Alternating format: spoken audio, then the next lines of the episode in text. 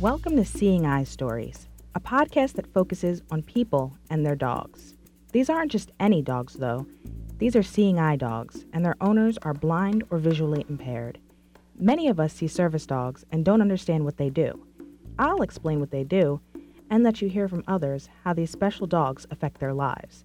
But more importantly, each person has a different perspective on life and on training or working with a dog as their eyes. These are their stories. Hello and welcome. The Seeing Eye, located in Morristown, New Jersey, is America's first guide dog school and began with achieving their mission of independence and dignity back in 1929. Since then, over 15 other dog guide schools have opened in the USA. The Seeing Eye was formed by Dorothy Harrison Eustis, who originally worked over in Switzerland breeding police dogs. She saw what the dogs could do for war veterans and soon developed the idea to train them for the blind here in the United States. The first seeing eye dog user was Morris Frank. He had a female German Shepherd that he named Buddy. Today, the Seeing Eye breeds all of their own dogs at a facility in Chester, New Jersey.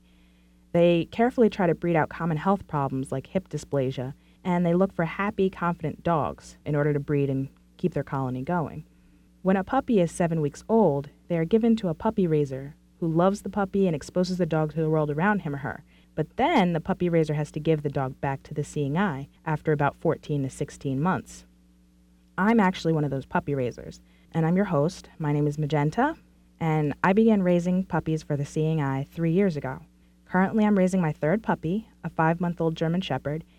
With me today, too, is Regina, my roommate. She's raising her second puppy, also the same German Shepherd that I raised.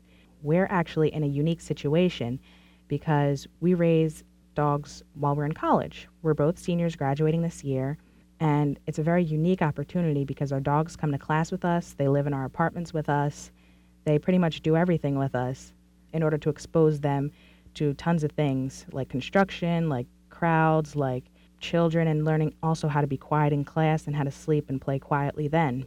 So it's a great experience for them living here. And it's a great experience for us getting to handle a dog and having that responsibility throughout college. Hi, Regina. How are you? And thanks so much for joining me today.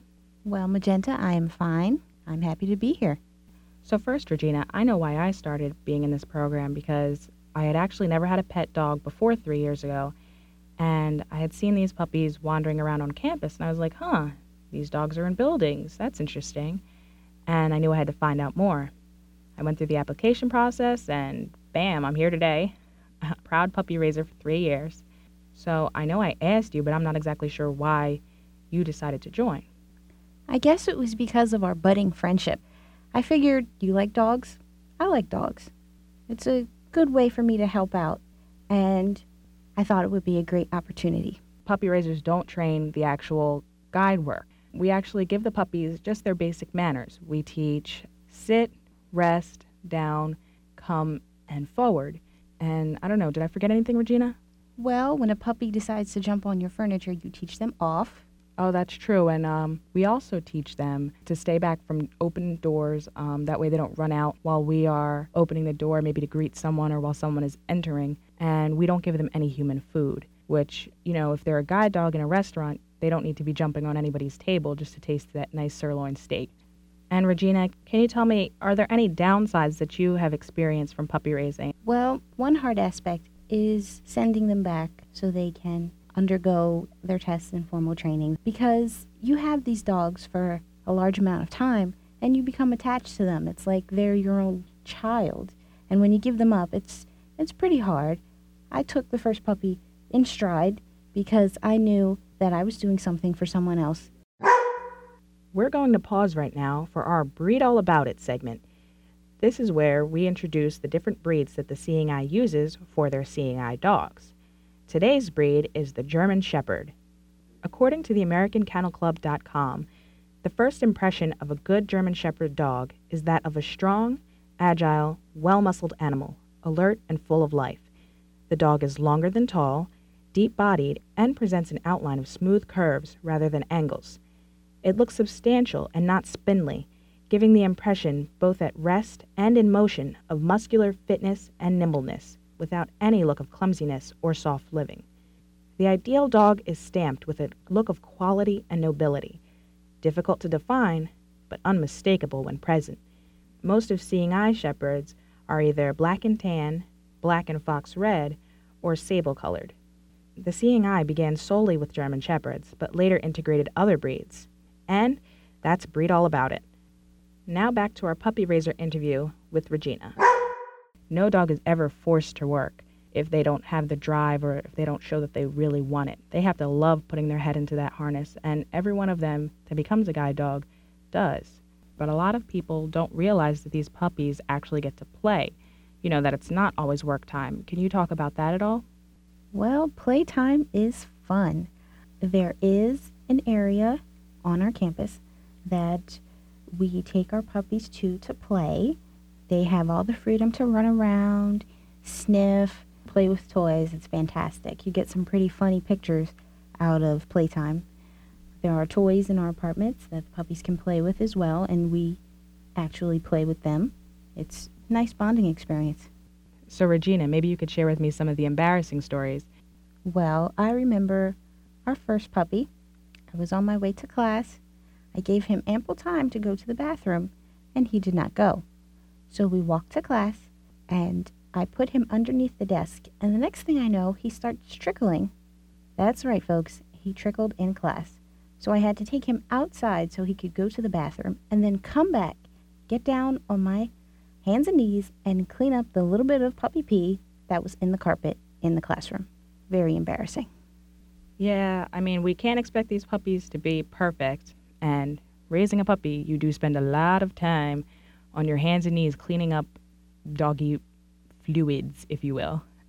it's not very glamorous, but somebody's got to do it. And to anyone who's interested in learning more about puppy raising, you can visit the Seeing Eyes website at www.seeingeye.org.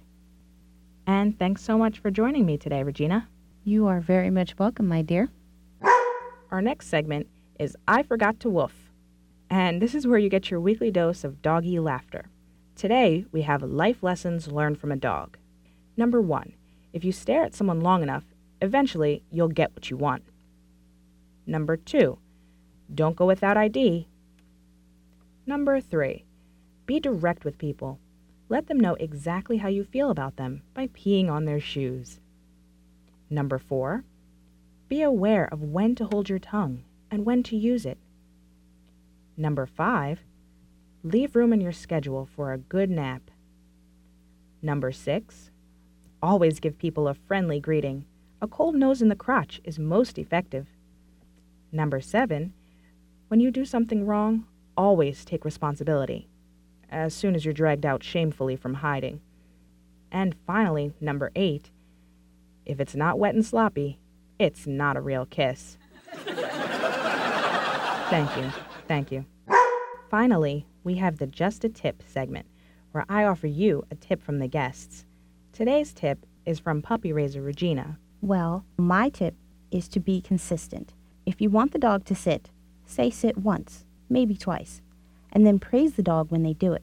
The dog doesn't have to be yelled at or fed or asked a bunch of times when they heard you the first time.